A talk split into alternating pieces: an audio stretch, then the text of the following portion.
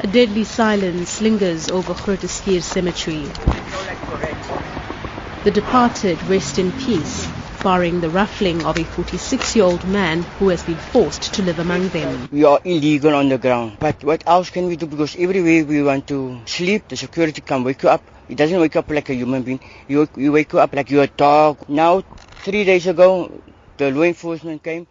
They took all, all my clothes, I D documents. When I go back to them, they say, who gave you the right to be there? You understand? And I said, oh, sorry, but it was raining, so I just need a shelter for the night. Ricardo, not his real name, has been homeless for over two decades. After years of moving from shelter to shelter and being harassed on the streets, he's recently settled at the Groote Schuur Cemetery. Interspersed between some of the tombstones are tents made of scrap pieces of plastic and rope, as well as a pile of shoes, clothes and other items belonging to him and the seven or eight other people who live here. He says while this is not an ideal place to call home, by using odds and ends, he's found a way of making it a little more comfortable. You see, like this, this is a structure, right? It's flat. There's no bumps in. You understand? Now you get four or five pieces of wood. One, two, three, four.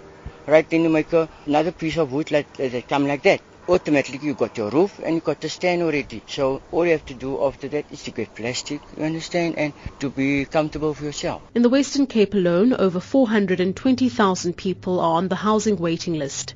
In the two thousand fourteen two thousand fifteen financial year, under twenty thousand of those received housing opportunities, a less than five percent dent in the mammoth backlog. The city of Cape Town says the erection of makeshift structures in graveyards forms part of a broader phenomenon of destitute people turning to public spaces for shelter.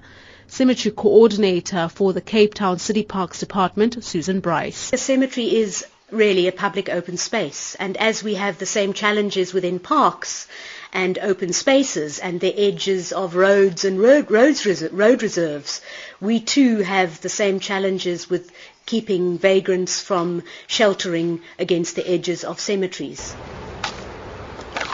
Ricardo says even though many people may be spooked by where he currently lives, sooner or later everyone will end up here. Ghost is only, how can you say, prestigious people that think about that. You must remember, my, my, my sister, one day all of us have to come here. In recent months, the city of Cape Town has deployed additional security to patrol cemeteries to discourage people from living among the dead.